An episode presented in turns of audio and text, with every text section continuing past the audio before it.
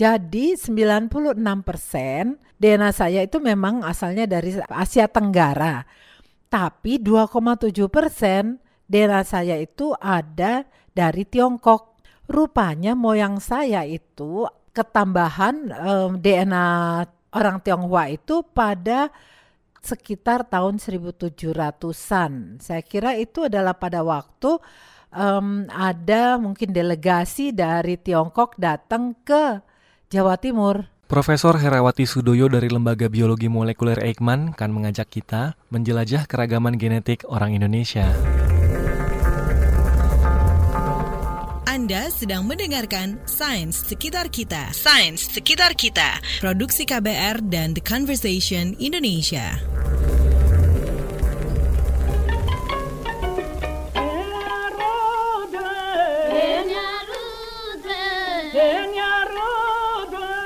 Selamat datang di Madagaskar, negara pulau di sebelah tenggara benua Afrika yang dikepung Samudra Hindia. Meskipun masuk benua Afrika, fisik orang Madagaskar berbeda dengan kebanyakan penghuni benua itu. Sebagian mereka berambut lurus, agak ikal, dan berkulit sawo matang. Kenapa bisa begitu? Ayo kita kembali ke 1200 tahun lalu ketika pulau itu masih kosong tanpa penghuni. Syahdan, sekelompok orang dari wilayah Nusantara berlayar sejauh 7.000 km, melawan ombak ganas dan terdampar di sana. Di antara rombongan itu ada 30 perempuan yang kelak menjadi nenek moyang bagi 25 juta penduduk Madagaskar hari ini.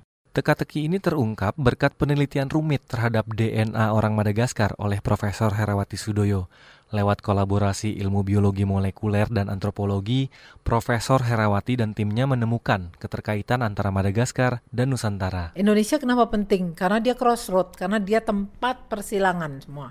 Nah kalau tempat persilangan jadi apa ceritanya? Pasti pembauran segala macam. Itu kenapa Indonesia penting. Eh kenapa kok bahasa Madagaskar, Malagasi, itu 90% sama dengan bahasa Dayak Maanyan di Kalimantan Selatan. Orang Maanyan genetiknya tidak sama dengan Madagaskar. Tapi orang uh, Madagaskar itu jauh lebih dekat dengan orang Banjar. Jadi berarti bahwa Dayak Maanyan itu bahasanya diambil, dibawa oleh orang Banjar pergi ke sana. Biologi molekuler sederhananya adalah ilmu yang meneliti bagian makhluk hidup pada tingkat terkecil seperti DNA. Dari benda kecil bernama DNA, identitas asal-usul manusia diwariskan secara turun-temurun. Menurut Profesor Herawati, manusia Nusantara punya jejak genetik yang sangat kompleks. Setelah kita periksa seluruh Indonesia ini, nggak ada yang 100%. Tadi, kalau kalau mau yang namanya murni, murni deh, gitu, kan berarti 100%. Nggak ada mau dicari bagaimana pun juga. Jadi kayak di orang Karo, kita bisa menemukan ada Indianya orang Jawa pesisiran itu datang bisa datang dari India, bisa datang dari Arab, bisa ada Cina-nya. Karena mereka berdasarkan sejarah aja. Campur baur genetik manusia Nusantara rupanya sudah terjadi selama puluhan ribu tahun melalui empat periode migrasi. Manusia Afrika mengawali migrasi ke sini sekitar 50 ribu tahun lalu. Paling anyar migrasi pada abad 8 sampai 18.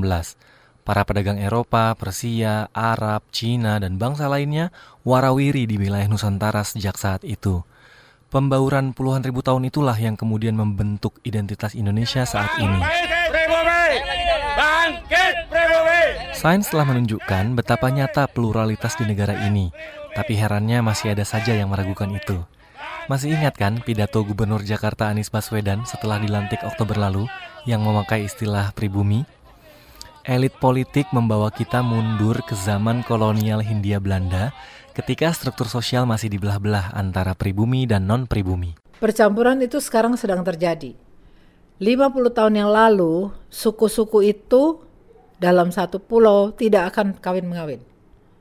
Karena berdasarkan adat, budaya, dan sebagainya. Zaman sekarang dengan modernisasi, eh, komunikasi, dan sebagainya itu nggak mungkin lagi sudah dibendung itu. Jadi yang akan datang maka manusia-manusia itu akan berubah. 100 tahun lagi, 200 tahun lagi akan berbeda.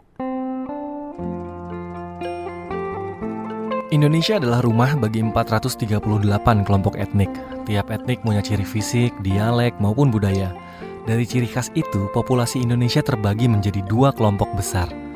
Yang pertama, kelompok yang berada di bagian barat Indonesia, yang di dalam gen mereka terdapat pengaruh kuat Mongoloid atau Austronesia. Kelompok kedua tinggal di bagian timur Indonesia yang punya pengaruh kuat gen Melanesid atau Australoid Nah, dari sekian banyak suku bangsa di Indonesia, masih banyak yang DNA-nya belum terpetakan. Itulah kenapa penelitian kekerabatan etnik sangat dibutuhkan. Nah, kita mencoba masuk ke Kalimantan karena di sana itu ada suku yang masih uh, mereka itu hunter gatherer. Hunter gatherer itu pemburu dan peramu lah. Banyak suku di sana, uh, 70 lebih, banyak bahasa maksudnya kita mau mulai melakukan penelitian dengan orang-orang Kalimantan, kita Dayak lah. Hubungannya dengan apa ya? Hubungannya dengan migrasi lagi, migrasi uh, asal usul nenek moyang dan sebenarnya pembauran. Selain untuk merekonstruksi asal usul manusia, para peneliti biologi molekuler juga bisa memprediksi penyakit yang diturunkan secara genetik melalui informasi DNA tadi. Banyak memang kegunaan ilmu biologi molekuler yang super rumit ini.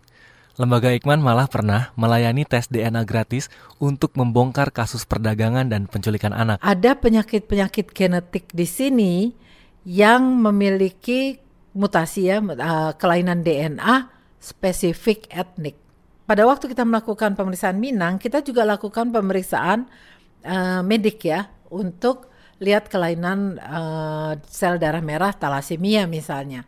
Nah, pada waktu itu kita uh, periksa mereka, ternyata bahwa orang Minang itu punya marka spesifik. Dan marka spesifik itulah yang digunakan oleh teman-teman yang bekerja di lab talasemia untuk memberikan konsultasi genetik. Indonesia